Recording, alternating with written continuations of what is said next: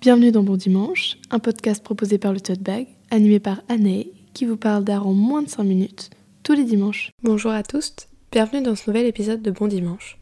Aujourd'hui, on continue notre série sur le rococo avec une artiste, et à l'honneur dans cet épisode, Rosalba Carriera. Rosalba Carrera est une artiste vénitienne qui a vécu entre 1675 et 1757. Rosalba Carrera commence sa carrière par décorer des couvercles de tabatière en ivoire. Puis, jusqu'en 1700, elle était spécialement une artiste miniaturiste, c'est-à-dire qu'elle peignait des portraits sur très petits formats.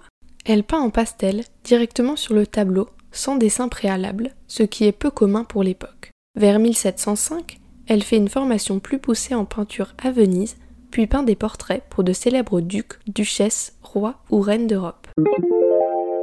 Elle décide de partir en France avec sa famille en 1717 et est reçue à l'Académie française après avoir présenté un portrait au pastel de Louis XV. Elle s'installe donc à Paris et connaît un succès fulgurant. Sa réputation lui assure du travail très régulier car tous les riches d'Europe se pressent à sa porte pour obtenir leurs portraits peints de sa main. Sa renommée était telle qu'elle était obligée de refuser les commandes de ses plus proches amis. En France, elle se fait élire à l'Académie royale de peinture et de sculpture de Paris et reste pendant 37 ans la seule académicienne femme. Elle rentre dans son pays vers 1721 et sa réputation ne fait que grandir. À partir de 1747, sa fréquence de travail diminue car elle commence à perdre la vue. On peut l'apercevoir dans l'un de ses autoportraits de 1745 où l'on distingue que ses deux iris ont une couleur différente et que son œil droit dévie légèrement. Ces tableaux constituent les préludes du mouvement rococo car elle fait partie du tout début du courant.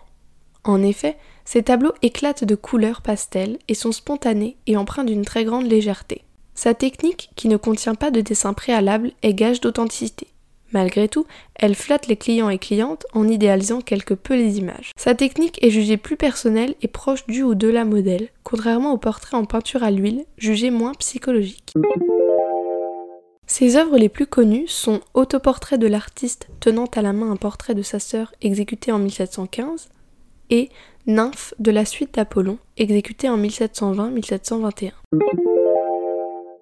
Si on résume, Rosalba Carriera était une peintresse vénitienne du XVIIIe siècle qui a excellé dans la miniature et l'art du portrait, tout ça exécuté en pastel. Sa renommée fut internationale et durable jusqu'à sa mort survenue en 1757.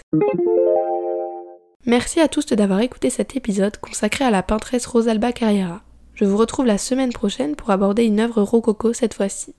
D'ici là, prenez soin de vous et allez au musée.